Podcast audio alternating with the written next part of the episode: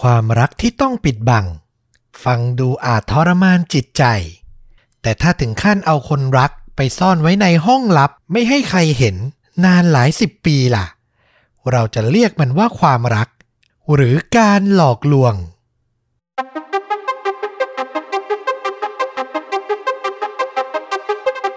สวัสดีครับ สวัสดีครับ เรื่องจริงยิ่งกว่าหนังพอดแคสต์จากช่องชนดุดะนะครับ อยู่กับต้อมครับ แล้วก็ฟลุกครับ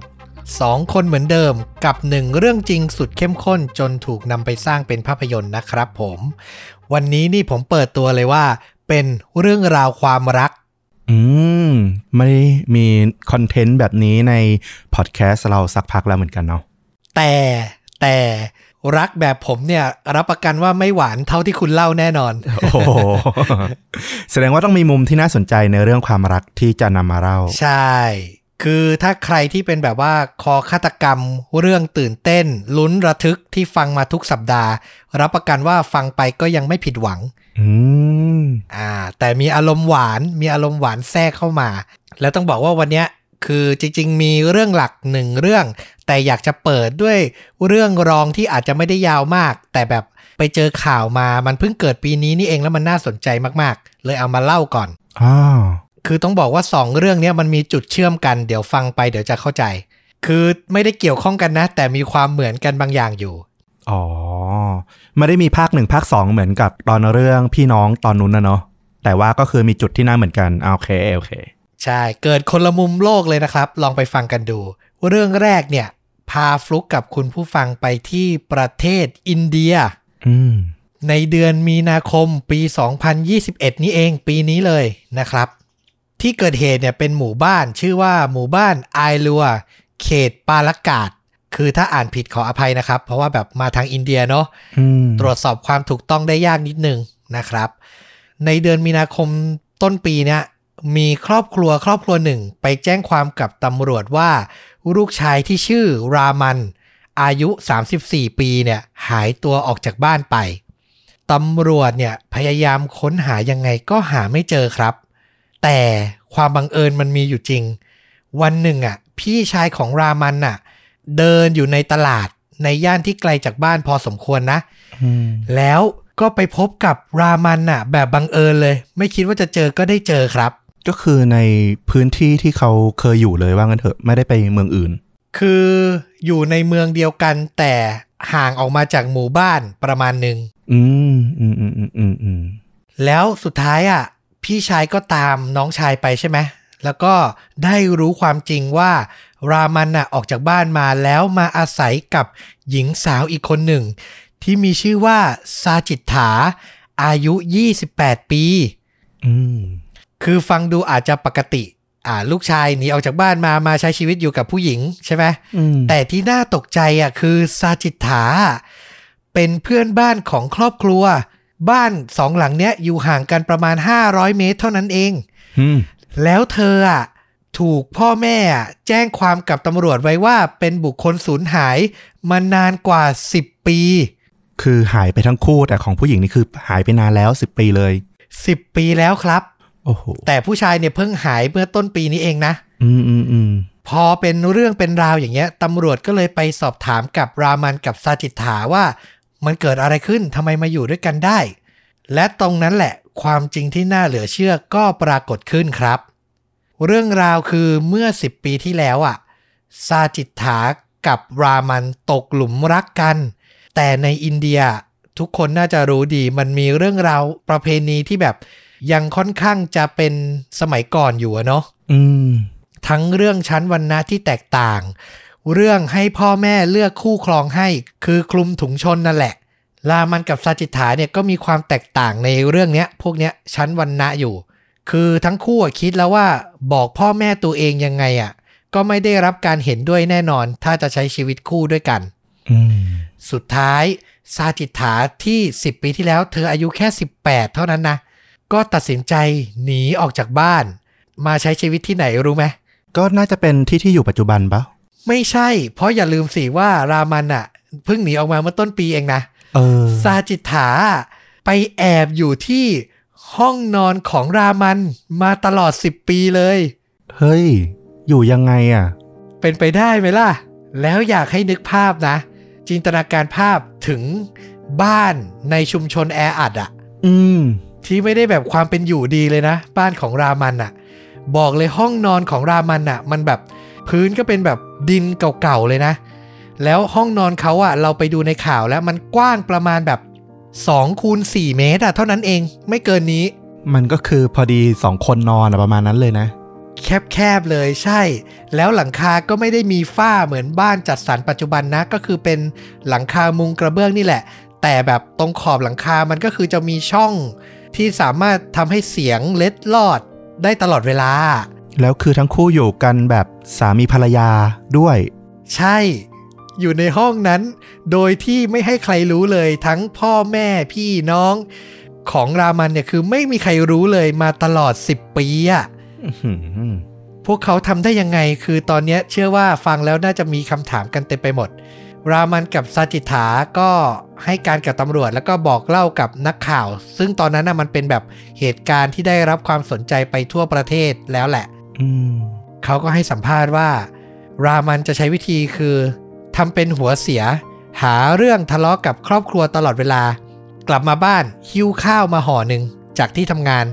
ปิดประตูปั้ง ใส่ครอบครัวไม่พูดคุยไม่สุงสิงด้วย แล้วก็แอบใช้ชีวิตอยู่กับซาจิถานในห้องนั้นน่ะ ด้วยการเปิดทีวีเสียงดังโอ้โหๆกลบเสียงพูดคุยของพวกเขาทำตัวเป็นเด็กมีปัญหาเนอะใช่ แล้วก็แอบคุยกันเบาๆอะ แล้วระหว่างวันนะ ที่รามันน่ะออกไปทำงานน่ะ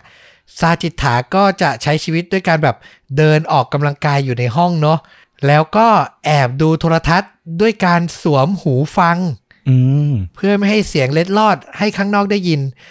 คือต้องบอกว่ารามันน่ะไปทำงานนะ แต่พ่อแม่ของรามันน่ะอยู่นะ อยู่บ้านตลอด เธอต้องแอบใช้ชีวิตแบบเงียบที่สุด จะบอกว่ายากมากเลยนะ เพราะว่าวัฒนธรรมครอบครัวเอเชียนะ พ่อแม่ค่อนข้างจะแบบสอดสายสายตาดูแลลูกอะ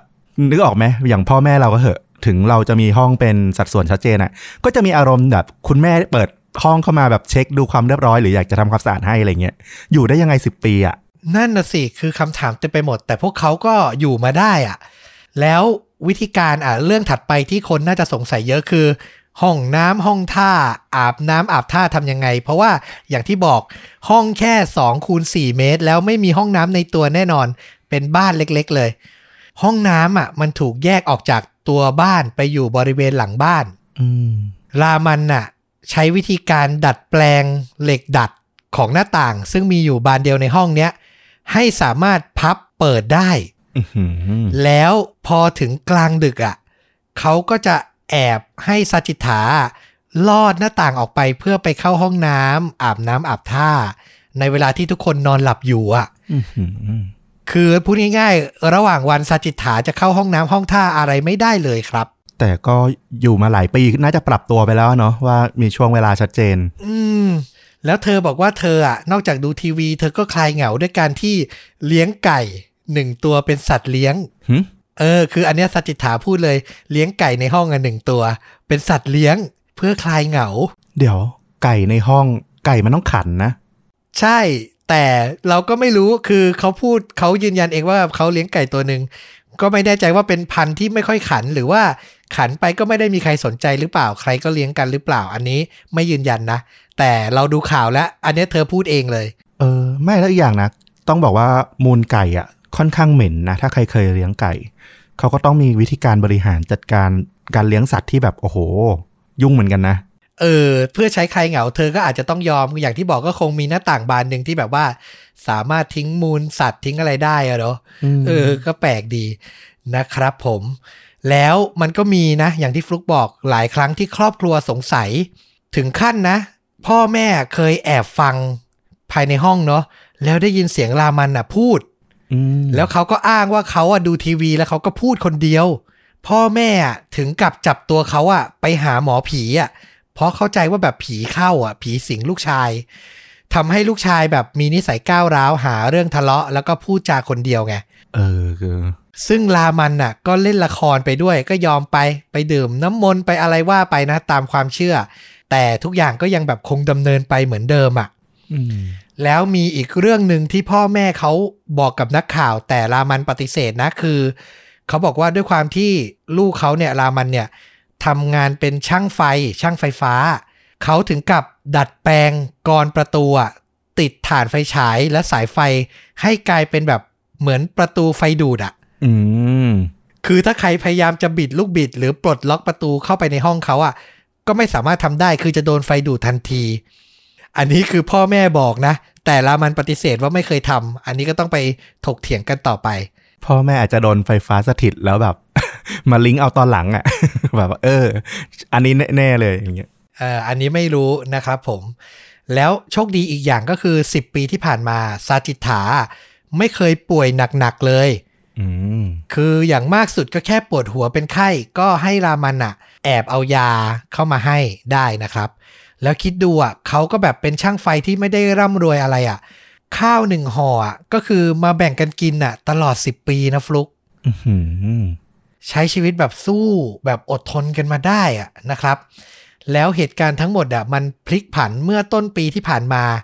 กับประเด็นที่ทุกคนน่าจะรู้กันก็คือ โรคโควิด ระบาด ที่อินเดียนี่ก็ร้ายแรงเนาะอืมตอนนั้นรามันก็เริ่มขาดรายได้ แล้วก็เป็นประเด็นให้พ่อแม่เริ่มบ่นว่าแบบเนี่ย เงินทองก็ไม่ให้ แถมยังทำตัวก้าวร้าว คือพอไม่มีเงินนะเนาะทุกอย่างมันก็เป็นเรื่องเป็นราวอะง่ายๆอืมซึ่งต้องบอกว่าจริง ๆอะรามันกับสจิตถาตั้งใจว่าสักวันหนึ่งอะเก็บเงินได้ทำงานเก็บเงินได้ ก็จะไปใช้ชีวิตกันเองนะ แต่มันจับพัดจับผูอะ คือรามันบอกว่าเขาตั้งใจว่าสจิตถาอยู่อะ อย่างเงี้ย ไม่เกินเดือนหรอก เดี๋ยวเขาก็ไปได้ แต่มันอยู่ไปอยู่มามันไม่มีเงินสักทีอะ จนล่วงเลยมาถึง 10 ปีได้ยังไงก็ไม่รู้ครับอืมแต่ในช่วงโควิดนั่นแหละ ที่ทำให้เขาตัดสินใจแบบ อะ เป็นไงเป็นกัน ทะเลาะกับครอบครัวอยู่แล้วนี่ ก็เลยหนีออกจากบ้าน พาซาจิตถาไปด้วย ไปกัดฟันเช่าบ้านอยู่ บริเวณที่พี่ชายไปเจอในภายหลังนั่นแหละ แล้วพอทุกอย่างเปิดเผยขึ้นมา เรื่องราวก็เป็นข่าวดังไปทั้งประเทศอย่างที่บอก ถึงตอนเนี้ยทั้งคู่ก็ไม่ต้องหลบๆซ่อนๆ และคือหลบไม่ได้แล้วล่ะ นักข่าวไปอยู่เหมือนแบบ นึกภาพบ้านกกอกอะอืมอย่างนั้นเลยตอนเนี้ยที่ดูในข่าวคือนักข่าวไปสัมภาษณ์พ่อแม่ฝ่ายชายฝ่ายหญิง สัมภาษณ์ทั้งคู่ คือกลายเป็นคนดังระดับประเทศไปแล้ว มันหลบซ่อนไม่ได้แล้วล่ะ แต่เท่าที่เราจับประเด็นได้นะ คือพ่อแม่ก็ยังไม่ยอมรับซะทีเดียวทั้งสองฝั่งนะอืมคือดีใจแหละที่ได้ลูกสาวคืนมาสำหรับพ่อแม่สัจจิตฐานะ แต่เราว่าในอนาคตภายภาคหน้า ก็ยังเป็นคำถามอยู่ว่าทั้งคู่จะได้อยู่ด้วยกัน ต่อไปจริงหรือเปล่า เมื่อกระแสข่าวมันเจือจางเบาบางลงไปอะนะก็ต้องดูกันต่อไปนะครับ เพราะอย่างที่รู้เนาะคือเรื่องวัฒนธรรมเรื่องความเชื่อ การแต่งงานที่อินเดียนี่แบบ โอ้โห หนักหนาและเข้มข้นมากนะ เราว่าเหมือนอย่างที่ต้อมพูดนั่นแหละ คือถ้าเราเป็นรามันกับซาจิตถาเนี่ยต้องอาศัยช่วงนี้แหละ ช่วงที่ยังอยู่ในกระแสสังคมในไฮไลท์อะในสปอตไลท์เนี่ยเออต้องรีบจัดการซะ จะเอายังไงก็เอาให้เรียบร้อย เพราะว่าถ้ายาวไปเสร็จแน่นอน ใช่ ซึ่งกระแสการพูดถึงข่าวเนี้ยมันก็มีทั้งบวกทั้งลบอะนะเหมือนข่าวอื่น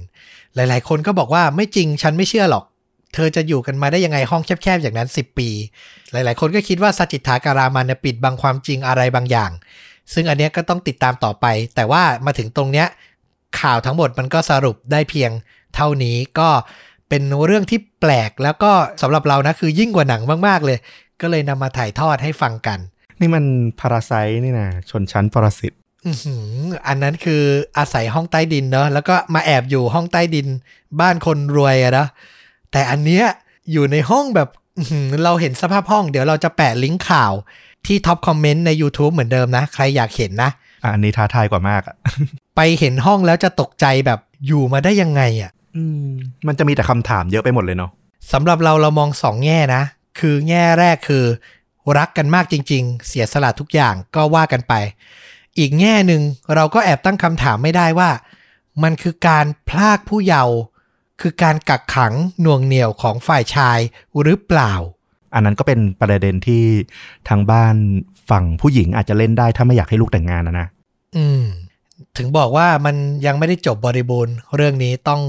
ดูต่อไปว่าจะมีข่าวอะไรดังขึ้นมาอีกไหม อ่า นี่แหละก็คือ เรื่องราวของคู่รักที่แอบอยู่ในห้อง ด้วยกันมา 10 ปีโดยไม่มีใครรู้ ถัดมาถึงเวลาเรื่องหลัก ในวันนี้แล้วอันนี้แค่น้ำจิ้มเหรอ โอ้ ใช่ มีเรื่องหลัก หลาย ๆ คนน่าจะจับประเด็นได้แล้วว่า มันคือเรื่องราวของการหลบ การแอบ แบบลับ ๆ ของคู่รัก ซึ่งเรื่องถัดไปเนี่ยบอกเลยว่า อีกแนวหนึ่งเลย แซบมาก แซบเวอร์ และคาดไม่ถึงเหมือนกัน อืม พาฟุกกับคุณผู้ฟัง ย้ายจากอินเดียไปที่สหรัฐอเมริกาครับ ย้อนไปไกลหน่อยนะ ในปี 1880อืมก็ประมาณร้อยกว่าปีที่แล้วนะครับ ที่เมืองมิลวอกกี้รัฐวิสคอนซินซึ่งเมืองเนี้ยในยุคนั้นมันเป็นยุคที่อเมริกาเพิ่งก่อร่างสร้างตัวสร้างชาติอะเนาะก็จะมีเหล่าผู้อพยพจากยุโรปจากที่อื่นอะมาตั้งรกรากเป็นจำนวนมากเนาะอ่าซึ่งเมืองมิลวอกกี้เนี่ยต้องบอกว่าเป็นเมืองที่ชาวจักรวรรดิเยอรมันน่ะ อพยพมาอาศัยอยู่เป็นจำนวนมาก ตอนนั้นเรียกกันว่าเยอรมัน Empire คือจักรวรรดิเยอรมันยังไม่ได้แบบเป็นประเทศเนาะเขาใช้คำเนี้ยนะครับในยุคนั้น ครอบครัวของหญิงสาวคนหนึ่งที่ชื่อว่าวาลเบอร์กาคอเชลหรือดอลลี่อันนี้เป็นชื่อเล่นนะครับ ชื่อดอลลี่ก็เป็นหนึ่งในชาวเยอรมันที่อพยพมาตั้งรกรากอยู่ที่เมืองมิลวอกกี้แห่งนี้ ข้อมูลไม่เป็นที่แน่ชัดว่าเธอเกิดก่อน หรือหลังการอพยพของครอบครัวนะ คือไม่แน่ใจว่าเกิดที่เยอรมัน หรือเกิดที่อเมริกานะครับ แต่เมื่อเธออายุได้ 12 ยังเด็ก อ่า ยังเป็นเด็กอยู่เลยนะ เธอก็เริ่มทำงานและในโรงงานที่มีเจ้าของชื่อว่าเฟร็ดวิลเลียมออสเตอร์ไลท์ต้องบอกว่าเขาอะก็เป็นเศรษฐีชาวเยอรมันที่อพยพมาตั้งรกราก เช่นเดียวกัน แต่ประสบความสำเร็จได้เร็ว เป็นเจ้าของโรงงานแล้วนะ แล้วเขาก็จะแบบคอยรับชาวเยอรมันที่อพยพมามาทำงานในโรงงานของเขาอะพูดง่ายๆอืมดอลลี่เนี่ยก็ทำงานอยู่ตั้งแต่เด็กเลยนะ อายุ 12 จนกระทั่งอายุได้ 17 ปี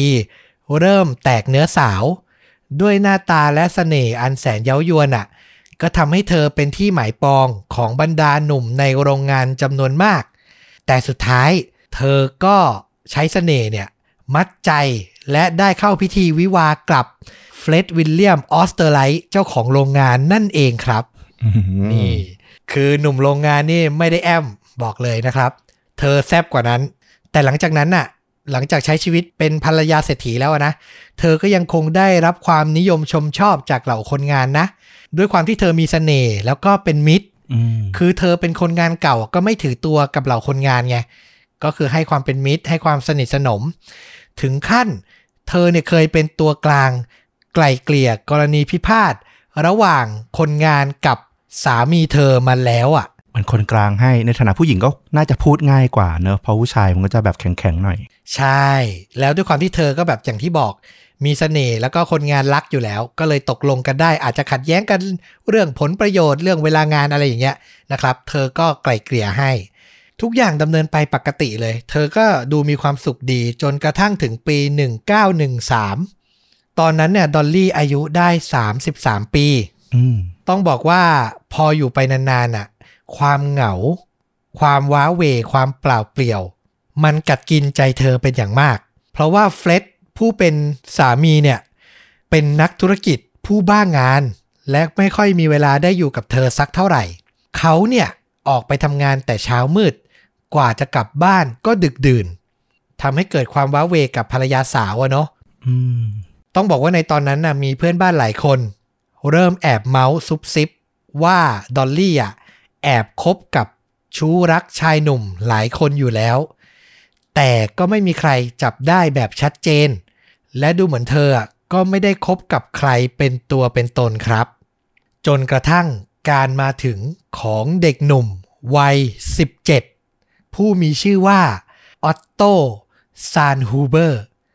อายุ 17 เท่านั้นเองนะ ยังหนุ่มแบบเฟี้ยวเลยยังไม่ได้โตเต็มตัวเลยนะครับออตโต้เป็นใคร เขาเป็นพนักงานในโรงงานของเฟร็ดที่แวะมาที่บ้าน เพื่อซ่อมจักรเย็บผ้าให้กับดอลลี่อืมแล้วดอลลี่ก็ถูกตาต้องใจเขาโดยทันที เธอเป็นฝ่ายเริ่มต้นรุกก่อนนะ และความสัมพันธ์จาก ภรรยาของเจ้านายกับลูกน้อง ก็แปลเปลี่ยนเป็นความสัมพันธ์ลับๆ แบบชู้สาวในที่สุดครับอื้อหือหญิงวัย 33 กับเด็กหนุ่มวัย 17 เท่านั้นเองอะน่าสังเกตอย่างหนึ่งคือ ความสัมพันธ์ของเธอกับสามีก็เริ่มในตอนที่เธออายุเท่านี้พอดีเหมือนกันนะเออ อันนี้เป็นความบังเอิญ อาจจะเป็นปมของเธอหรือเปล่าที่แบบเออรู้สึกแบบเสียดายชีวิตวัยสาวที่แบบตอนอายุ 17 แล้วต้องแต่งงานไปตอนนั้นน่ะอะไรเงี้ย เออ พอมาเจอความสดใสของหนุ่มวัยนั้นก็เลยประทับใจอะไรอย่างนั้นนะเนาะอืม จากการแอบพบกันนอกสถานที่ตามโรงแรมนะ ดอนลี่ก็เริ่มได้ใจ และพาออตโตซานฮูเบอร์ มาใช้เวลาร่วมกันที่ห้องนอนในบ้านของตัวเองเลยครับอื้อหือคือห้องนอนที่นอนกับสามีทุกคืนนี่แหละ พาชูรักมาเลยนะ ถึงตอนนั้นน่ะ ปัญหาก็เลยเกิด เพราะมีเหล่าเพื่อนบ้านเริ่มรู้เห็น เห็นชายหนุ่มเดินเข้าเดินออกบ้านนะเนาะมันก็จับสังเกตได้ ดอลลี่ก็ใช้วิธีโกหกไปว่าออตโต้อะเป็นน้องชายพ่อเดียวกันกับเธออืมคือใช้คำว่า half brother ที่แบบว่าอาจจะแบบไม่ค่อยเอาไหนทำงานไม่เป็นการเป็นงานหรอก แล้วก็มาเยี่ยมมาขอความช่วยเหลืออะไรอย่างเนี้ย คือบอกเพื่อนบ้านไปอย่างนั้นนะครับ แต่เธอก็รู้ดีว่าโกหกไปแบบเนี้ย ยังไงสักวันความลับก็ต้องแตกถูกไหมใช่ เธอจึงเริ่มแผนการครั้งใหม่ ที่ใครก็คาดไม่ถึงครับ ด้วยการเสนอให้ออตโต้มาใช้ชีวิตอยู่ที่ห้องใต้หลังคาในบ้านของเธอเป็นการถาวรอือหือคือมาอยู่เลยนะ พูดอะมันง่ายแต่ทำมันยาก เพราะนั่นหมายความว่าออตโต้อะต้องทำตัวแบบไร้ตัวตนเลยนะ ปรากฏตัวให้คนทั่วไปเห็นออกมาบ่อยๆ ให้คนภายนอกเห็นก็ไม่ได้นะอืม แต่น่าจะด้วยความคลั่งรักอะ่ะ คือเราทุกคนเคยเป็นวัยรุ่น 17-18 เนาะเวลาเราแบบหลงใครแล้วอะ่ะ เออ ความรักมันรุนแรงอะเนาะออตโต้อะ ก็เลยตัดสินใจตอบตกลงครับอ๋อเขาลาออกจากโรงงานของเฟล็ดเลยนะ ดอลลี่เนี่ยก็จัดการเลย สร้างทางเข้าห้องใต้หลังคาลับ ไว้บนเพดานในตู้เสื้อผ้าอื้อหือและมีแต่เธอเท่านั้นที่รู้นะ นึกออกใช่ไหมเปิดตู้เสื้อผ้ามาแล้วต้องเปิดเพดานอีกทีถึงจะเป็นบันไดให้เดินขึ้นไปอะโอ้โห คือแมคคานิกลับสุดๆ จากนั้นในเวลากลางวันที่สามีไม่อยู่ ออตโต้ก็จะออกมาใช้ชีวิตร่วมหลับนอน และดูแลบ้านกับดอลลี่ คือปรนนิบัติพัดหวีทุกอย่างอยู่ในบ้านนะ ไม่ได้ออกไปไหนอืมส่วนในเวลากลางคืนน่ะเขาก็จะใช้เวลาในการอ่านหนังสือ และ เริ่มเขียนนิยายของตัวเองอย่างเงียบๆอยู่บนห้องใต้หลังคาอืมต้องบอกว่าอาชีพนักเขียนเนี่ยเป็นอาชีพในความฝันของออตโต้มาโดยตลอด คือเท่าที่อ่านดูเนี่ย พอเข้าใจว่าเขาน่าจะเป็นเด็กหนุ่มที่แบบช่างจินตนาการ ช่างเพ้อฝัน แล้วก็แบบมีอะไรในหัวเยอะอะอยากสร้างนิยายสร้างโลกของตัวเองเนาะโดยดอลลี่อะก็รับปากว่าอะเขียนให้เสร็จแล้วเธออะจะส่งต้นฉบับ ไปยังสำนักพิมพ์ที่เธอรู้จักให้ ก็คือสักวันหนึ่งอะน่าจะได้เป็นนักเขียนที่แบบมีผลงานตีพิมพ์อะไรประมาณเนี้ยนะครับ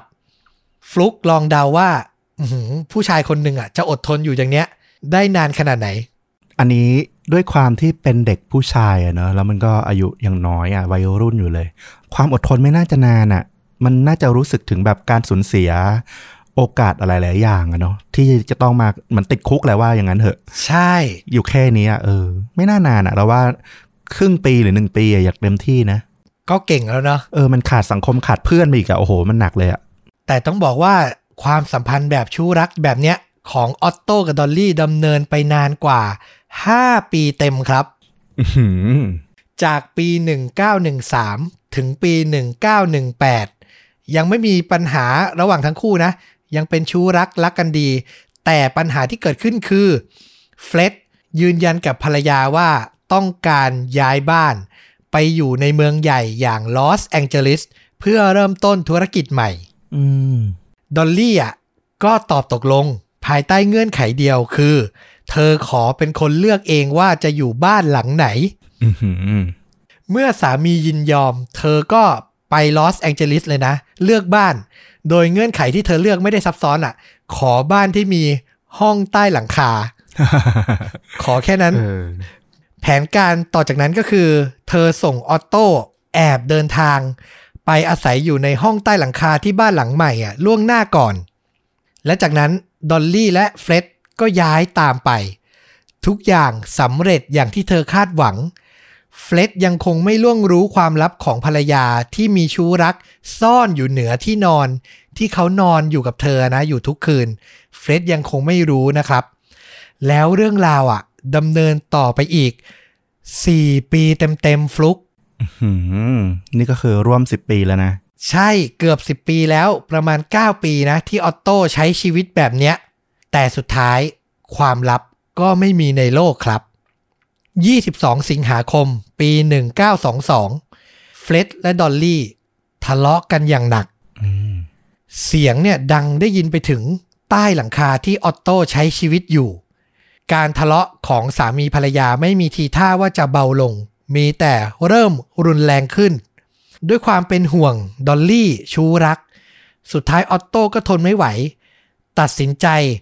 เดินลงมาจากห้องใต้หลังคานะ แล้วมาเปิด ตู้เก็บของในห้องนอน เอาอาวุธปืนสองกระบอกที่ซ่อนอยู่อะออกมาถือไว้อืมจากนั้นเขาตัดสินใจเดินออกไปประจันหน้ากับเฟร็ดที่กำลังโมโหภรรยาอย่างมากอื้อหือเป็นครั้งแรกเลยนะที่ทั้งคู่เจอกัน แล้วเจอกันในห้องนอนอะที่เฟร็ดกับดอลลี่ทะเลาะกันอยู่ เมื่อชายนักธุรกิจเจ้าของโรงงานมองเห็นออตโต้ตอนแรกเขาก็สงสัยว่าเด็กหนุ่มคนนี้มาอยู่ในนี้ได้อย่างไร แต่เมื่อเวลาผ่านไปสมองมันเริ่มประมวลผลปฏิดประต่อเรื่องได้ เขาจำได้แล้วว่าออตโต้อะคือคนงานในโรงงานของเขาที่ลาออกไปเมื่อหลายปีก่อน ที่เขาอะเคยส่งมาซ่อมจักรให้ภรรยา คือเขาจำได้อืมแล้วก็เริ่มรู้ความจริงแล้วว่า อ้าว นี่มันเป็นความสัมพันธ์ที่ไม่ปกติแล้วนี่มาหลบอยู่ในบ้านของฉันได้อย่างไร มันใช้เวลาไม่นานหรอกเขาก็สรุปได้ว่านี่มันคือความสัมพันธ์แบบชู้รักแบบลับๆนี่ โมโหอยู่แล้วอะตอนนั้น อารมณ์ของเฟร็ดก็ยิ่งพลุ่งพล่านยิ่งกว่าเดิม เขาเดินปลีเข้าไปทำร้ายออตโต้โดยไม่สนใจเลยว่าชูรักหนุ่มอะถือปืนขู่อยู่ในมือนะ คือโมโหหน้ามืดและ สุดท้ายออตโต้ก็ตัดสินใจ ลั่นไก่ยิงออกไปใส่เฟร็ดครับ จนเขาฟุบลงกับพื้น และเสียชีวิตแทบจะทันทีอืมยิงเจ้าของบ้านตายแล้วนะครับ ถัดจากนั้นคือความโกลาหล ดอลลี่และชู้รักหนุ่ม สับสนไม่รู้จะทำอย่างไร จนในที่สุดออตโต้ก็ตั้งสติและคิดแผนการขึ้นมาได้ ออตโต้ก็จับดอลลี่อะขังไว้ในตู้เสื้อผ้า ล็อกกุญแจนะ และเขวี้ยงกุญแจทิ้ง ส่วนตัวเองอะก็หยิบเอาทรัพย์สินเงินทอง รวมถึงนาฬิกาฝังเพชรของเฟร็ดอะ ติดตัว แล้วขึ้นไปหลบที่ห้องใต้หลังคาเหมือนเดิมครับ ทั้งคู่รอให้ตำรวจมาถึงที่เกิดเหตุ คือตอนนั้นน่ะเพื่อนบ้านน่ะ ได้ยินเสียงปืนดังและ แล้วก็โทรศัพท์แจ้งความ คือทั้งสองคนรู้ว่าเดี๋ยวสักพักตำรวจต้องมาแน่นอนนะครับ พอเหล่าเจ้าหน้าที่มาถึงก็มาพบร่างของเฟร็ดที่นอนเสียชีวิตอยู่ แล้วก็ได้ยินเสียงเคาะขอความช่วยเหลือจากดอลลี่ในตู้เสื้อผ้า เจ้าหน้าที่เปิดประตูปล่อยเธอออกมา ดอลลี่ก็ให้การว่ามีโจรเข้ามาขโมยทรัพย์สิน และจับเธอขังเอาไว้ คือทั้งคู่ไม่ได้พูดถึงแผนกันนะ คือทำด้วยความเร่งรีบ เพราะตำรวจจะมาเมื่อไหร่ก็ไม่รู้ แต่เหมือนแบบ sense ของดอลลี่อะ มันบอกว่าพอชู้รักจับเธอขังในตู้เสื้อผ้าก็รู้แล้วว่าแบบ อ๋อ จะเล่นอย่างนี้ใช่ไหม เธอก็เนียนตามแผนไปได้อะ คือเก่งมากอืมเก่งในไวะส skill หลอกลวงเนี่ย เก่งมากจริง ๆ นะครับ ต้องบอกว่าตอนแรกตำรวจก็ไม่ค่อยเชื่อ และมองดอลลี่เป็นหนึ่งในผู้ต้องสงสัยแหละ แต่ด้วยความที่ไม่มีหลักฐานอะไรจะมายืนยันการกระทำผิดของเธอได้ อาวุธปืน เงินทองของก็คือออตโต้เอาไปซ่อนไว้หมด แล้วตำรวจก็ไม่รู้ว่ามีคนอยู่ที่ห้องใต้หลังคา คือไม่รู้ mechanic ว่าจะเข้าไปยังไง สุดท้ายอะดอลลี่ก็เลยหลุดพ้น และไม่ถูกตั้งข้อกล่าวหาใด ๆ แม้แต่น้อยครับ พ้นผิดทุกอย่างเลยอะทางเปิดโล่งเลยใช่ไหม แต่บทสรุปมันไม่น่าจะมีแค่นี้นะ ใช่เลยฟลุกแหมฟังมานานจนรู้ว่ามันไม่น่าจบแค่นี้ใช่ไหมว่าเออมันถ้ามันจบแบบนี้มันไม่น่าจะมาเป็นเรื่องที่แบบเอามาเล่ากันอย่างเงี้ย ถึงตรงเนี้ยต้องบอกว่าสำหรับดอลลี่และออตโต้อะน่าจะ happy ending อืมหญิงหม้ายกับชู้รักน่าจะใช้ชีวิตแบบไม่ต้องหลบๆซ่อนๆอีกต่อไป ถูกไหมใช่ เปิดตัวไปเลย แต่เรื่องราวมันไม่เป็นอย่างนั้นครับ เมื่อดอลลี่ย้ายออกจากบ้านที่เกิดเหตุมาเริ่มต้นชีวิตใหม่ ตอนนี้ก็ต้องบอกว่าเธอเป็นหญิงหม้ายที่มีฐานะแล้วเนาะได้มรดกจากสามีมาทั้งหมด ออตโต้อะก็ตามเธอมานะ แต่มาอาศัยอยู่ในห้องใต้หลังคาตามเดิมครับอืมถึงตอนเนี้ยต้องบอกว่าผลงานการเขียนของเขาได้รับการตีพิมพ์แล้ว แต่อาจจะเพราะกลัวตกเป็นผู้ต้องสงสัย จากที่ตำรวจก็ยังคงจับตาดูอยู่เนาะอืมรวมถึงเราว่าในยุคนั้นอะ191กว่ากว่าๆในวงสังคมอะอาจจะยังแบบไม่ได้รับการยอมรับอะเนาะหญิงมีฐานะกับชายหนุ่มแบบอายุน้อยกว่าที่แบบเป็นใครมาจากไหนไม่รู้มาใช้ชีวิตร่วมกันอะ ก็คงถูกมองแปลกๆ อันนี้คือแบบวิเคราะห์โดยตัวเองนะ ก็เลยน่าจะทำให้เป็นส่วนหนึ่งที่ทำให้ออตโต้อะเลือกใช้ชีวิตเป็นชู้รักใต้หลังคาต่อไป และที่น่าตกใจยิ่งกว่านั้น คือดอลลี่อะเริ่มความสัมพันธ์ครั้งใหม่ กับชายหนุ่มคนใหม่ด้วยครับ โอ้โหเขามีชื่อว่าเฮอร์มันชาพิโลเป็นทนายความที่เข้ามาช่วยเหลือดอลลี่ตอนที่เธอตกเป็นผู้ต้องสงสัยว่าฆาตกรรมสามีนี่แหละ อืม คือรักกับทนายความซะเลย ออตโต้ก็อยู่ในฐานะชู้รักเหมือนเดิมนะ ทั้งทั้งที่มาก่อนอื้อหือเรื่องราวมันแบบว่า กลับตาลปัดแล้วแบบงงอะ่ะ เราอ่านถึงตรงนี้เรางงมากๆนะครับ แล้วทุกอย่างอะ่ะ มันวนเข้าลูปเดิมฟลุก อาชีพทนายความทำให้เฮอร์มันอะ ไม่ค่อยมีเวลา ต้องทำงานตลอดออกจากบ้านเช้ากลับบ้านมืดตลอด ไม่ต่างจากเฟร็ดเลยนะอืมแถมซ้ำสองตอนนี้ออตโต้ก็อินกับงานเขียนไง งานเขียนประสบความสำเร็จแล้วเนี่ยก็อินเขียนทั้งวัน ต้องบอกว่าในบ้านใหม่เนี่ยเขาได้ไอ้นี่เพิ่มแล้ว พิมพ์ดีด คือพัฒนาขึ้นมาหน่อย แต่ก็ไม่สามารถพิมพ์ได้ในเวลากลางคืนนะ เพราะเดี๋ยวจะมีคนได้ยินเออนะครับ อินกับงานเขียนไปเต็มตัวแล้วก็สนใจในตัวดอลลี่น้อยลงทำให้เธอเริ่มสารสัมพันธ์กับชู้รักคนที่สามครับโอ้โหที่มีชื่อว่ารอยคล้ำต้องบอกว่ารอยเนี่ยหลงเธอเป็นอย่างมากหัวปักหัวปั๊มถึงกับยอมทำตามคำขอของดอลลี่ทุกอย่าง เธออะ ขอให้เขาช่วยนำปืน ที่ออตโต้ใช้ยิงเฟรดอะไปกำจัดให้หน่อยอืมอืมโดยเธออ้างกับรอยว่ามันเป็นปืนที่มีรูปร่าง คล้ายกับรุ่นที่โจรอะใช้ยิงสามีเธอ เธอกลัวว่าถ้าตำรวจสักวันหนึ่งมาคนแล้วเจอ เธอจะตกเป็นผู้ต้องหาอีก คืออ้างว่าแบบแค่คล้ายไม่ใช่ของจริง รอยก็เชื่อหรือเปล่าไม่รู้ แต่ยอมช่วยเหลือด้วยความรักนำปืนอะไปทิ้งไว้ในบ่อน้ำมันดินอืม ถ้านึกภาพออกบ่อน้ำมันดินก็คือคล้ายๆบ่อน้ำมันนะเนาะอ่าเออเหลวๆข้นๆหน่อย ก็คือเอาไปทิ้งไว้ในนั้นเลย คือถ้าตกไปในนั้นอะเสียเวลาในการหาเปล่าๆคือก็แทบจะหายนั่นแหละว่างั้นเถอะ ถูกต้อง และถ้าจำได้ เราเล่าไปว่าปืนนะมีสองกระบอก อืม อีกกระบอกหนึ่ง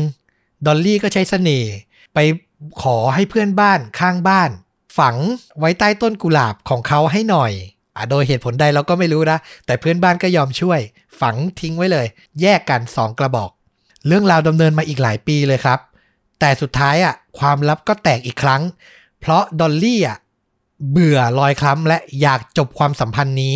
อื้อหือเลือกได้จริงๆนะ ขอเลิก เขาก็เสียใจและโกรธมาก และแน่นอนรักแรงก็เกลียดแรงอะ่ะลอยคล้ำก็ตัดสินใจนำเรื่องอาวุธ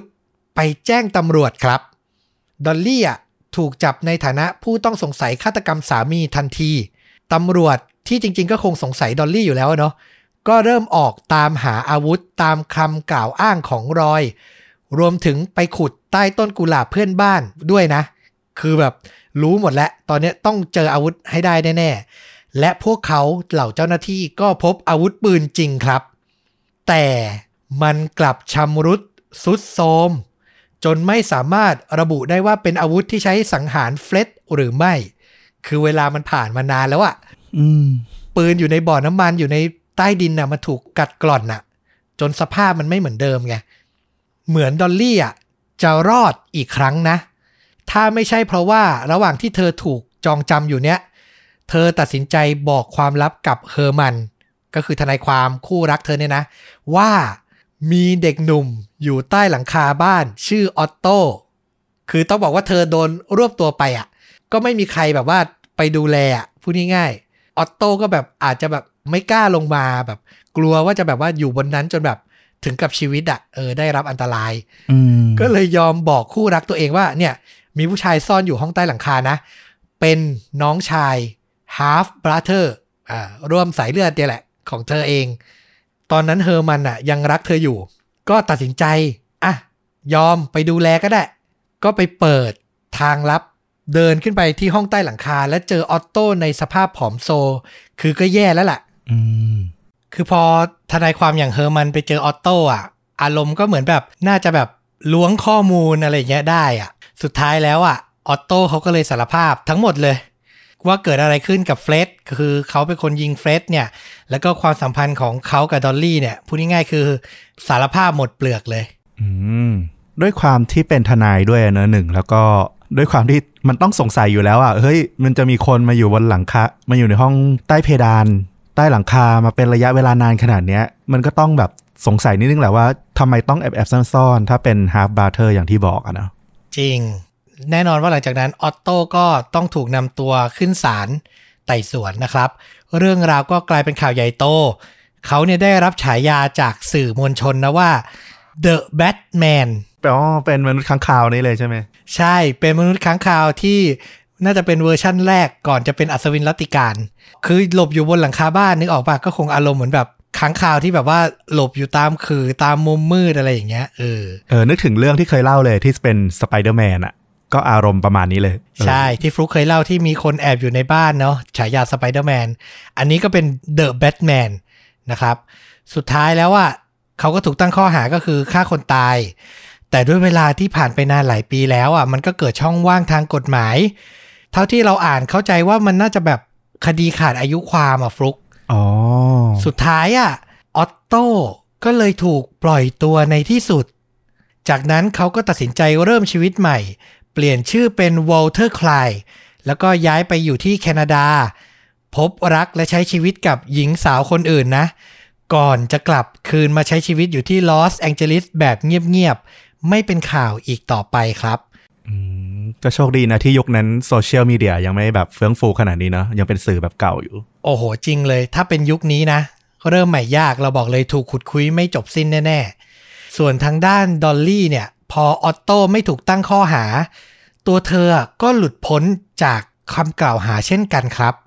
แม้ศาลน่ะจะถกเถียงกันแบบหาข้อสรุปแบบเอกฉันท์ไม่ได้นะ คือศาลอเมริกาก็เป็นลูกขุนเนาะอืมเขาบอกว่าคดีเนี้ยมันดำเนินไปถึงขั้นต้องใช้ฮังจูรี่คือความเห็นของลูกขุนมันไม่เป็นเอกฉันท์ซึ่งจริง ๆ ส่วนใหญ่ลูกขุนน่ะก็มีความเห็นเอ็นเอียงไปทางให้เธออะไม่มีความผิดอยู่แล้วด้วย สุดท้ายศาลก็เลยต้อง ปล่อยตัวเธอในที่สุดครับ อืม คือเอาจริงๆ ถ้ามองในแง่หนึ่งนะ วันนั้นที่เกิดเหตุถ้าให้ความเป็นธรรมกับเธอเราว่า ถ้าทุกคนเชื่อว่ามันไม่ใช่แผนที่เธอเตรียมไว้ก่อนอะ่ะ มันก็เป็นแบบเหตุการณ์เฉพาะหน้าเหมือนกันนะ เธอก็คาดไม่ถึงว่า ตัวออตโต้จะลงมาแล้วเอาปืนมาขู่สามีถูกไหมเออจริง แล้วเหตุการณ์ทุกอย่างมันก็เกิดขึ้น ในกรณีที่ถ้าใครไม่ได้คิดลึกว่า นี่มันเป็นแผนที่เธอเตรียมการไว้หรือเปล่า ทำไมออตโต้ถึงรู้ที่ซ่อนปืนถึงอะไรอย่างเงี้ย คือถ้าคิดมากไปกว่านั้นมันก็มีสิทธิ์จะคิดได้อะเนาะ แต่ว่าทั้งนี้ทั้งนั้นการตัดสินทั้งหมด ถ้าอ้างอิงจากศาลก็คือเธอบริสุทธิ์ อืม อันนี้ในคดีที่สามีเก่าของเธอเสียชีวิตถูกปะแล้วมันไม่มีคดีของการเป็นคบชู้เหรอ ซึ่งมันไม่ไม่น่าจะยังขาดอายุความ เออ อันเนี้ยเราไม่แน่ใจเลยจริง ๆ หรือไอคดีคบชูเนี้ย ก็คือถูกจองจำระหว่างที่ไต่สวนอยู่แล้ว จนแบบครบแล้วหรือเปล่า อันนี้ก็คือที่คิดต่อนะ เพราะว่าจริง ๆ เธอก็อยู่ในคุกแบบระยะเวลาหนึ่งเลยเหมือนกัน หรือเป็นไปได้ไหมว่าคุณทนายสามีใหม่อาจจะไม่เอาเรื่อง ถ้าไม่มีผู้ฟ้องมันก็ไม่มีไม่มีโจทย์อะเออ ก็น่าคิดเหมือนกันเนาะ เรื่องของศักดิ์ศรีจะไปสู้กับภรรยาว่าภรรยาคบชู้ ตัวเองก็จะแบบเหมือนเฉาโฉไปด้วยหรือเปล่า นะครับ สุดท้ายหญิงหม้ายสาวพราวเสน่ห์อย่างดอลลี่ก็ออกมาใช้ชีวิตโลดแล่นเป็นเซเลบในลอสแองเจลิสต่อ ตั้งแต่ปี 1932 นะ เธอพ้นออกมาจากในเรือนจำแล้วเธอก็เสียชีวิตลงในปี 1961 เมื่ออายุได้ 80 ปีครับ ก็ถือว่าเป็นผู้หญิงคนหนึ่งที่มีเรื่องราวชีวิตที่แบบว่าฉูดฉาดนะสำหรับเรา อืมจริงนะครับ แต่ว่าเรื่องเนี้ยเรื่องของครอบครัวเรื่องของความผิดที่เธอคบชู้เนี่ย ก็คือเป็นความผิดแหละสำหรับเราแต่ว่าเรื่องของครอบครัวความสัมพันธ์คู่รักทุกคู่อะมันมีดีเทลที่มากกว่านั้นนะเนาะจนเราแบบไปก้าวล่วงไปวิจารณ์แบบมาก ๆ เลยก็น่าจะลำบากนิดนึง ถ้าถามเรานะ เราก็ตัดสินได้แค่สิ่งที่เรารับทราบตามข้อมูลอะไอ้ที่แบบจะไปชี้ขาดนู่นนนั่นอะไรมันคงยากเป็นเรื่องที่ยากจริงใช่ แต่ที่สำคัญก็คือ อนาคตของเด็กหนุ่มคนหนึ่งที่น่าจะสดใสกว่านี้อย่างออตโต้เนาะต้องไปทนอยู่ใต้หลังคามาเป็น 10 ปีอะตั้งแต่อายุ 17 น่าจะยาวจนเขาแบบเกือบ 30 แล้วอะๆแต่ก็ไม่แน่นะ ถ้าเขาไม่ได้ติดอยู่ห้องใต้หลังคา เขาอาจจะไม่พบพรสวรรค์ในการเขียนนิยายก็ได้ เขาอาจจะต้องไปหมกมุ่นกับการทำงานในโรงงาน แล้วก็ไม่ได้เจอมุมแง่มุมนี้ในชีวิตเขาเลยก็ได้ เออ อันนี้ก็มองอีกมุมหนึ่งก็น่าคิดอยู่นะครับ แต่ก็เนี่ยมันก็ถกเถียงได้เราก็รู้สึกว่าเหมือนเคสแรก ที่อินเดียที่บอกว่าเด็กสาวออกมาตั้งแต่อายุ 18 จะมองว่ามันโรแมนติกก็ได้ หรือจะมองว่าเฮ้ยมันกักขังหน่วงเหนียว หรือเป็นการล่อลวงหรือเปล่าก็ได้ เคสนี้ก็เหมือนกันต่อให้เป็นผู้หญิงอายุมากกว่า ล่อลวงเด็กชาย เราว่าจริง ๆ ความผิดก็มีไม่ต่างกันอืมนะครับก็นี่แหละก็ลองคิดวิเคราะห์กันต่อได้ มีความคิดเห็นอย่างไรก็พูดคุยกับเราได้นะ คอมเมนต์ไว้ได้นะครับสำหรับภาพยนตร์มีการนำไปสร้างเป็นภาพยนตร์ฉายทางโทรทัศน์ จริงๆอะมันถูกสร้างมา2 3 ครั้งและตั้งแต่ยุคแบบ 50 60 90 ก็มี แต่เวอร์ชั่นล่าสุดเนี่ย ชื่อเรื่องว่า The Lover in the Attic อืมอ่าก็ชื่อตรงตัวคู่รักใต้หลังคาเลยนะครับนำแสดงโดยนักแสดงที่ชื่อว่าคุณมอลลี่เบอร์เน็ตออกฉายทางโทรทัศน์ที่สหรัฐอเมริกาในปี 2018 และช่องโชว์ไทม์ที่เรานำหลายเรื่องของเขามาเล่าแล้วอะนะ ก็ โพสต์ full movie แบบถูกกฎหมายพร้อมซับภาษาอังกฤษใน YouTube ด้วย เดี๋ยวจะแปะไว้ให้อ่าดูได้เต็มเรื่องเลย เราไปดูแล้ว Mood and Tone รวมๆเนี้ยเขาจำลองบรรยากาศ 1930 ได้ดีนะสำหรับเราคือแบบดูย้อนยุคแล้วก็ตัวแสดงนำคุณมอลลี่เบอร์เน็ตเนี่ย แม้จะไม่ได้มีชื่อเสียงแบบในฮอลลีวูดในภาพยนตร์ ที่แบบว่าบล็อกบัสเตอร์อะไรแต่ถ้าในเวทีเอมมี่ เธอเคยได้รับการเสนอชื่อเข้าชิงรางวัลนะ เป็นแบบละครฉายตอนกลางวันอะไรเงี้ย เออ เป็นแบบเอมมี่อวอร์ดที่เธอก็เคยได้รับการเสนอชื่อเข้าชิง แล้วเธอก็ดูเป็นผู้หญิงนักแสดงนำที่แบบมีเสน่ห์พอสมควรเลยเราว่าก็น่าดูอยู่ เออ เออ นี่เราเปิดดูรูปละ เธอสวยจริง ๆ ดูแบบน่ามองอะ ใช่ แล้วยิ่งไปดูในเรื่องนะ เธอต้องเล่นเป็นแบบ พราวเสน่ห์เนาะบริหารเสน่ห์กับผู้ชายคนโน้นคนนี้ก็ยิ่งแบบมันเหมือนเปล่งประกายให้เธอแบบว่าบทบาทเด่นอะนะครับ ก็ดูได้เราว่าฝึกภาษานะ มีซับอังกฤษให้ก็ไม่ได้ยากจนเกินไป เอาแหละนี่ก็คือเรื่องจริงยิ่งกว่าหนังในอาทิตย์นี้เปลี่ยนรสชาติเล็กน้อยนะครับผม ก็กลับมาพบกับเรื่องราวเข้มข้นอย่างนี้ได้ใหม่ในเอพิโซดต่อ ๆ ไปนะครับ ฝากติดตามชุดูดะได้ทุกช่องทางเหมือนเดิม Facebook YouTube b l o g d i t Spotify และ Apple Podcast นะครับ วันนี้ต้อมกับฟลุกลาไปเท่านี้ สวัสดีครับ สวัสดีครับ